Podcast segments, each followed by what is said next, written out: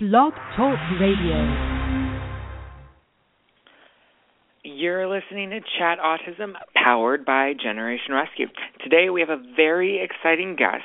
He is a board certified neurologist, fellow of the American College of Nutrition. He's the New York Times best-selling author of Grain Brain: The Surprising Truth About Wheat, Carbs, and Sugar, Your Brain's Silent Killers, and the newly released book Brain Maker: The Power of Gut Microbes to Heal and Protect Your Brain for life. He's been interviewed on several national radio and television shows, including 20/20, Larry King Live, CNN, Fox News, The Today Show, Oprah, The Dr. Oz Show, and many, many more. He's here to talk to us about the negative impact of grains and their connection to autism, help us figure out what we should be eating, and how a healthy gut leads to a healthy brain here to answer all of your questions. Today, we're going to chat autism with Dr. David Perlmutter. Hi, Dr. Perlmutter. Well, good. Uh, I guess morning for you, afternoon for me. yes. How is it on the East Coast? How's the weather?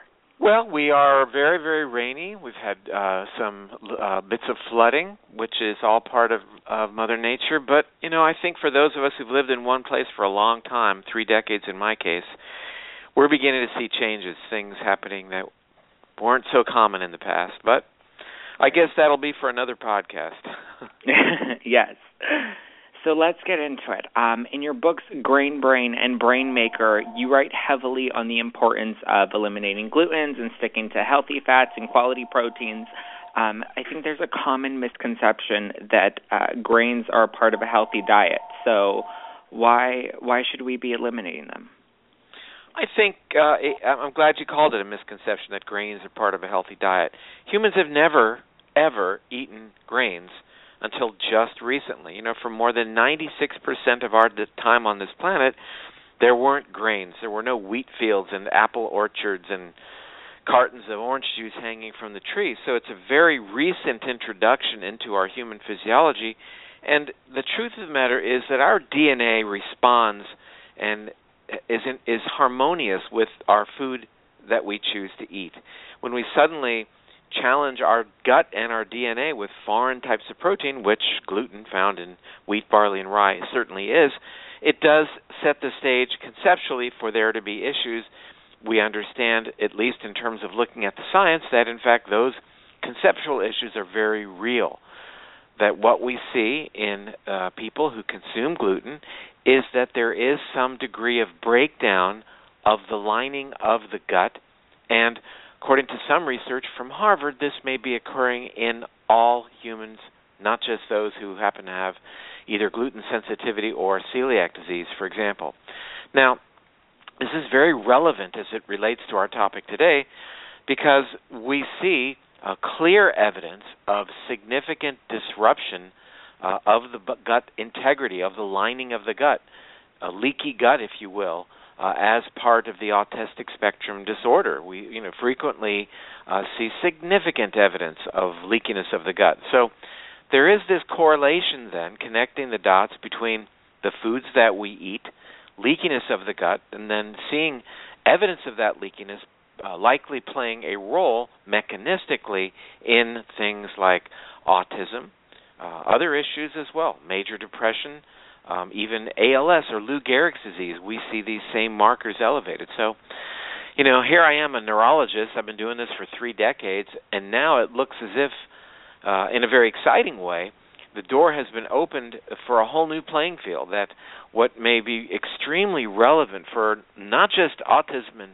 and, and issues on the on the spectrum, but a variety of other neurologic problems is that the answer may be in the gut. And, and you know, I, I would say, who knew? Yes, and now now there's more research and more articles finally starting to touch on that topic.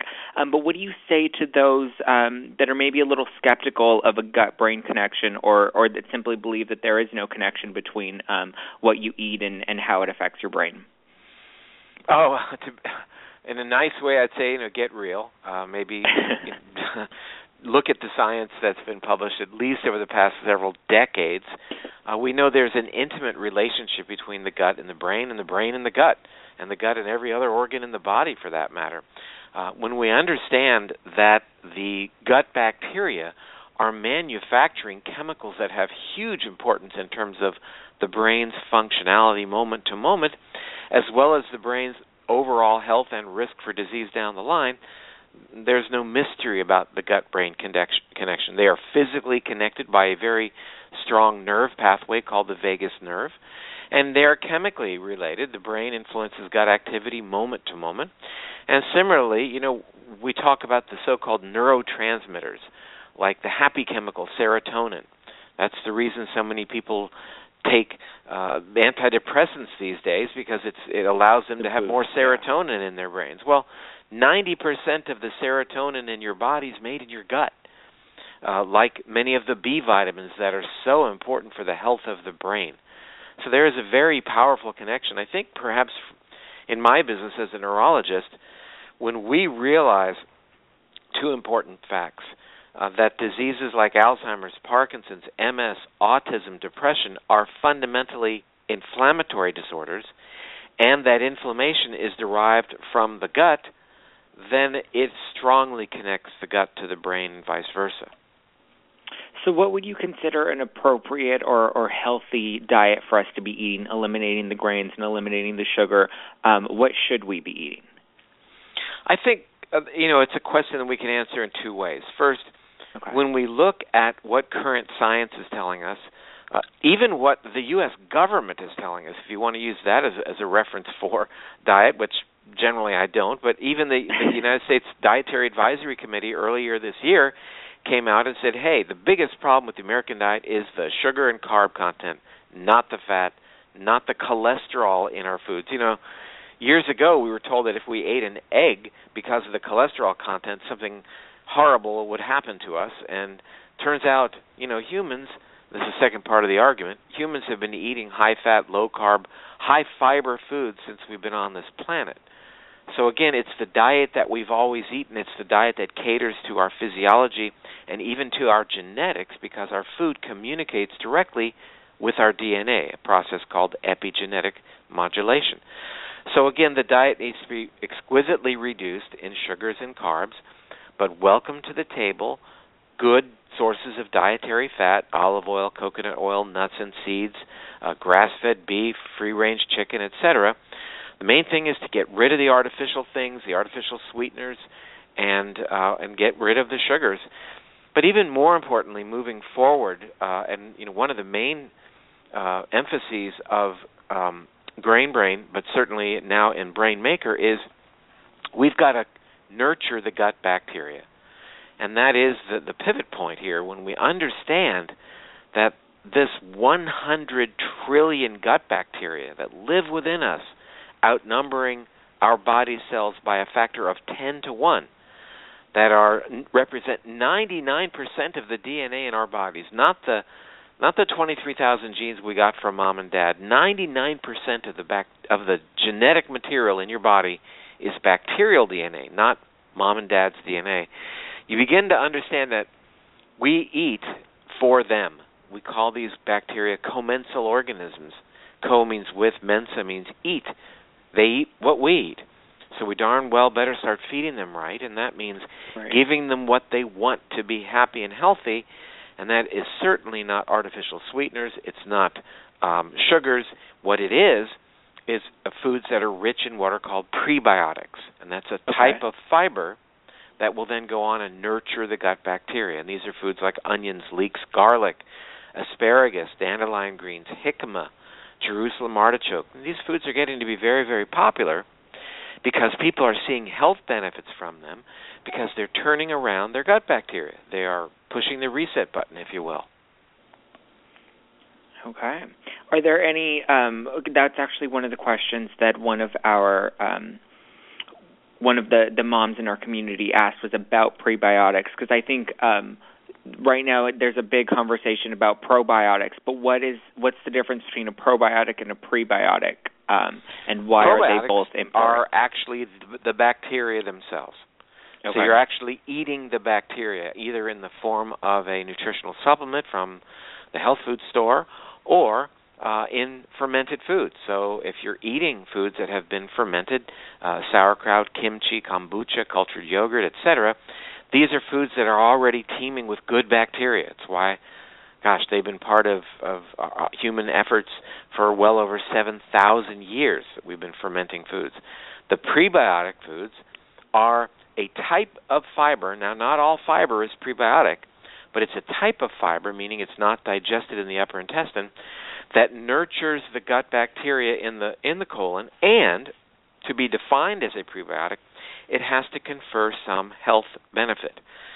So, uh, interestingly, I just read a review yesterday about uh, improving blood sugar control in individuals taking prebiotics, uh, prebiotic fiber. So, you can eat those foods that I have talked about. You can go to the health food store and buy prebiotic fiber. Uh, one of my favorites is something called acacia gum from the acacia tree, which health food stores carry uh, anywhere you go. And this is a way of of adding a, a tablespoon of prebiotic fiber to your smoothie or whatever you're eating, and really get nurturing your gut bacteria. You know, moving forward, I would love for the listeners of this podcast to think about the following. Yes, we like to look at our food in terms of its macronutrient content, the fat, the carbohydrates, the protein, and the micronutrients as well, the vitamins and the minerals, because we need those things. But in moving forward, I'd like you to think about the fact that each bite of food that you take is nurturing or not your gut bacteria. So when you're eating a diet that's high in sugars, you're favoring, favoring an imbalance of the gut bacteria, and that sets the stage for leakiness of the gut, and inflammation. And again, inflammation is a cardinal feature seen in the autistic spectrum disorder. So is it simply just adding in more foods with the, the probiotics and the prebiotics in them, or is there um, something more that we should be doing? Should we be eating these foods and taking the supplements as well? I, I think that you know, as challenged as we all are uh, in terms of the the damage that has been done to our microbiomes over the years by taking antibiotics, by drinking chlorinated water, by eating foods with sugar, just basically living in a cosmopolitan environment, a Western culture environment, our microbiomes are in fairly sad shape. The diversity, meaning the the different types of organisms, is a, is a real key to a healthy microbiome. And the country that has the least diversity of organisms in the world is America.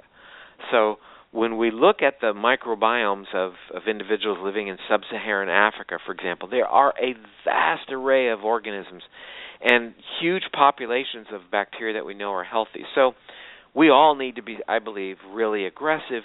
Number one, removing those things uh, from our day to day life that are threatening the microbiome, making sure our water is not chlorinated, saying no next time you think you want to take an antibiotic because you have a simple sniffle or a cough uh, making sure we deliver our babies naturally as opposed to C-section. Many factors, even the medications we take, non-steroid anti-inflammatory drugs, acid-blocking drugs, powerfully alter in a bad way our gut bacteria.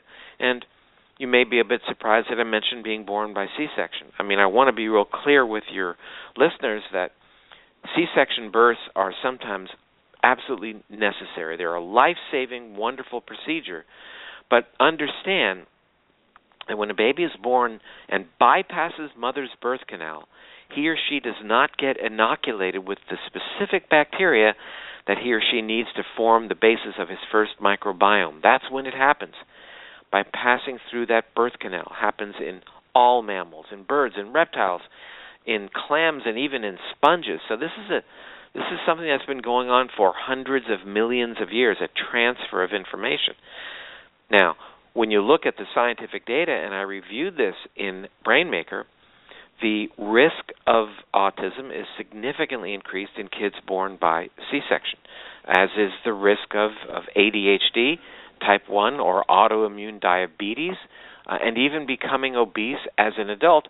All of these things are increased in children who were deprived of their uh, of an appropriate microbial baptism, if you will. In other words, being uh, getting those bacteria, and uh, you know it, it's it's challenging to read this information. One uh, study that appeared in the journal Archives of General Psychiatry dates back to 2004. It's 11 years ago, and it showed a dramatic increased risk of uh, autistic spectrum disorder in uh, children born by cesarean section.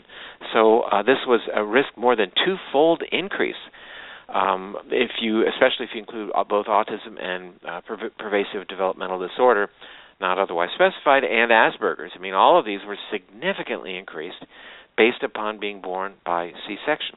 And again, this is a journal put out by the American Medical Association.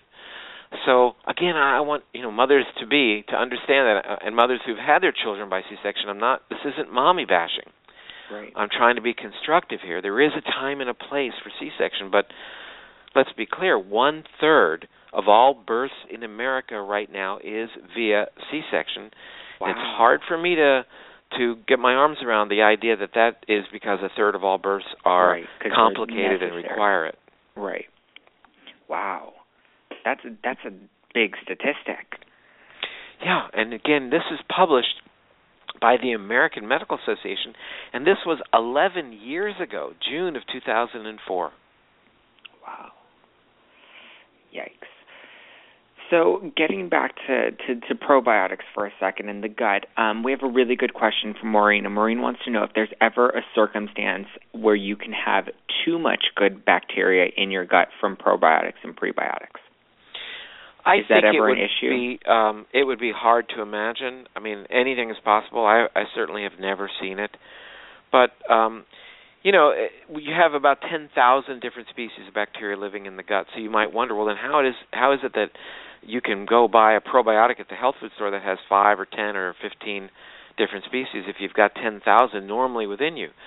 Well, I, I think some of the species that live within us are probably you know playing very minimal role in health or disease, so they're minor players in the band. Uh, and the ones that you're typically finding uh, in um, the health food store are are the ones that have really a lot of science behind them and do some pretty powerful things.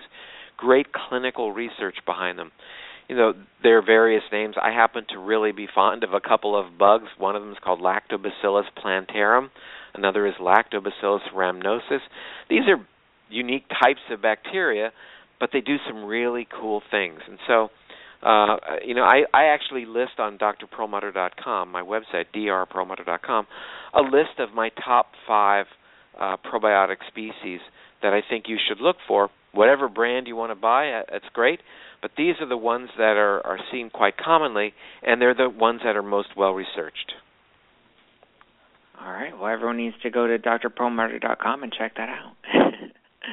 uh, we well, I'll question tell you what. Uh, we've just Yes. posted an interesting video on on our website of a child with autism, um, virtually unable to speak, well, could not interact socially, and this child underwent a procedure called fecal microbial transplant. He basically had his gut bacteria uh, replenished from a, a person, a healthy young, a 12-year-old, donated, and um, I didn't do the procedure myself, but it was done. And he, within six treatments, began speaking and became socially interactive. I actually got an email from his mother this morning, uh, and he looks fantastic. He's in regular school now.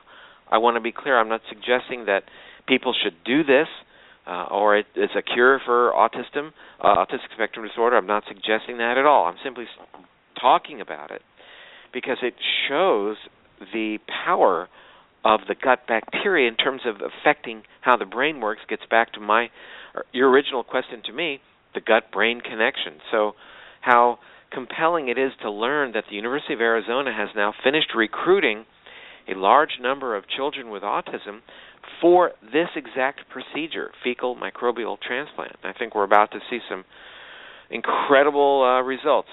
That that would be my bet. Yes, and and and the video is on your website as well, right? And people can access that. The video by is on my website. People can just go to drperlmutter.com and look under Brainmaker. Uh, Brainmaker is the name of the book, and there's video there of a one of my patients with multiple sclerosis, an autoimmune condition, and he underwent fecal microbial transplant in England and regained the ability to walk. Again, Wow. I'm not suggesting that that's a cure for MS, but Uh, there's a, there are published studies from Australia now from a Dr. Borody in the journal Gastroenterology describing patients who have dramatic improvements when their immune systems are reset by focusing on the gut bacteria. And uh, I'm actually showing that video that is on my website. I'm showing that as part of a public television uh, special that begins in two days. So we have a question from Anna, and Anna, her her child has a lot of issues with um, with his gut, and she wants to know which should be addressed first, like basically which one um, should be of most concern, and she wants to know oh, uh, the issues are parasites, candida, and bad bacteria. Well, first, let me just uh, let her know that, uh, as any parent of a child with autism will verify, uh, her complaint is exceedingly common. I mean, it, it's it's certainly most children on the spectrum that have gastrointestinal issues, and points a finger to the gut, which why has been so. Dr. Perlmutter, well, why is it well, I this think is that what a we common now issue? See is that there is a strong correlation between alteration of the gut bacteria and autism, and this alteration of the gut bacteria the pain and the, the abdominal distress and the changes in the bowel movement, the very smelly stools that parents will always complain about. That's been described uh, since uh, even dating back to 2011 in the journal Gastroenterology. Uh, Dr. James Adams uh, wrote a wonderful paper about that. How number one, how common it is that uh, children on the spectrum have gastrointestinal issues, and also how very very common it is that they have strange arrays of their gut bacteria. And uh, what Dr. Derrick MacFabe up in Canada has talked about is this overgrowth of, of a particular type of bacteria called Clostridia that then creates certain chemicals that are specifically damaging to the brain. Uh, one of them being something called propionic acid. And he has demonstrated by giving propionic acid to laboratory animals that they won't socialize, that they'll spin around in circles, and so there is a lot of work being done on changing the gut bacteria as a treatment for autism. I, I suspect we're going to see more and more of that happening. All right.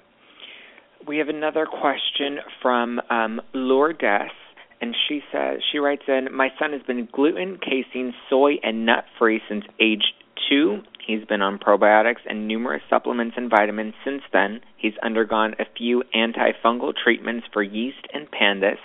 However, he still shows GI disruptions. His discomfort and behaviors arise when his gut has been compromised, which leaves me feeling extremely helpless. Do you have any advice for I, I what sure we can do. treat? Um, I, I would indicate that uh, I have not been um, overwhelmingly impressed with the efficacy of uh, antifungal treatments in autistic uh, in treating autism. Um, certainly, there are plenty of people who are using diflucan, using nystatin. I just haven't really seen, um, uh, you know, a, a huge turnaround. But I do, I am certainly aware that uh, that there's a survey by the Autism Research Institute that does indicate that at least parents have noted some improvement using antifungal therapy, and um, I've not really seen any worsening of symptoms. So I, I think that the reports from parents are very valuable. So just because there is there hasn't been any specific test done that demonstrated in a double-blinded way. I think the reports from parents are actually very very valuable. That said, what we're hearing from Lourdes is is actually again very very common, and until such time as the gut bacteria have been brought more into alignment, probably there won't be any dramatic improvement in the GI symptoms and even in some of the symptoms of uh, autism. And I believe uh, that she had even mentioned pandas, which we often see, not often, but but is seen at times uh, along with uh, issues related to the autistic spectrum. And it brings up a very interesting point that sometimes we see uh, children uh, with autism actually have improvement of their symptoms in the short run when they are treated for pandas, when they are treated with antibiotics for this pediatric autoimmune neuropsychiatric um, strep related uh, issue. So, and it gets back to again the gut bacteria, that imbalance of gut bacteria that may actually be improved temporarily uh, with antibiotics is something that's been seen. It was well described by Dr. Feinberg, a uh, Finegold rather, uh, in his papers. So um, again, uh, all fingers are pointing to imbalances of gut bacteria and the metabolic issues that those imbalances create, and how those chemicals uh, and met- metabolic issues then go on to change brain function. So I think that um, it's really going to offer us up some very, very valuable information moving forward that I think is absolutely going to be helpful. All right. Our next question comes from Andrada. And Andrada writes My 11 year old son basically follows a paleo low carb diet, but he's so thin, I'm worried he's not getting enough carbs. He has low endurance. How do I determine the proper macronutrient proportions for him? Mentally, he seems to function better low carb. We're also battling dysbiosis and candida as we continue to chelate heavy metals. Well, there's a lot going on uh, in this situation, and I would indicate that um, you know some of the other issues that are are being talked about here may also impair metabolism, uh, including uh, chelation. So chelation, I'm not sure what her chelating agent is, uh, whether it's DMPS or EDTA, whether that's uh, you know I would suspect that may actually be intravenous. And there are some significant issues in terms of minerals that can happen that are very negative towards health and can and can compromise health and metabolism that happen when chelation is done. So uh, I would caution her. I would also indicate that uh, you know there's a lot of different uh, cooks in the kitchen here, a lot of things being done. Um, a, a lot of times, um, people think their children are too thin, and in actuality, kids have you know throughout history have been pretty bony and pretty thin. But the, the lack of endurance part of that story I think is you know certainly worthy of good investigation. If there is clearly evidence of candida, one of the most common issues we see in candida is thyroid uh, hypothyroidism or thyroid problems with thyroid function. So I am not her doctor, of course, but uh, I'm just bringing these things up kind of in a general way that if there is clear-cut evidence of candida overgrowth, my practice is always to look at thyroid function either uh, and uh, not just blood work, but also measuring what's called the basal body temperature. So, you know, people with a low basal body temperature oftentimes can benefit from a little tweak of their thyroid. Now, with respect to how much uh, carbs he should be eating, again, um, generally, if in fact there is proven candida overgrowth, you're going to want to keep the carbs low, but don't scrimp on the prebiotic fiber, which does contain carbohydrate that prebiotic fiber is actually counted in as a carbohydrate, even though it's not simple sugar. But you need lots of that form of carbohydrate to nurture the gut bacteria.